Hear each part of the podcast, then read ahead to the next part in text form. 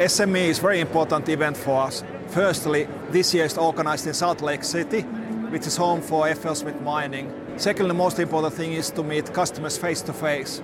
We have had so many video calls, but it's, uh, it's not the same as having a face-to-face conversation about different topics. Mission Zero Mine has attracted lots of interest from the customers because first time we are taking holistic view of the mine. Often there's no silver bullet for sustainability, but you need to look at the whole flow sheet holistically and then optimize it uh, all parts of the process. There's interest from our customers both for the equipment and for digital products. But maybe our customers are still a bit conservative, so quite often it starts from looking at the flow sheet and looking at the physical products first, and only secondly looking at digitalization.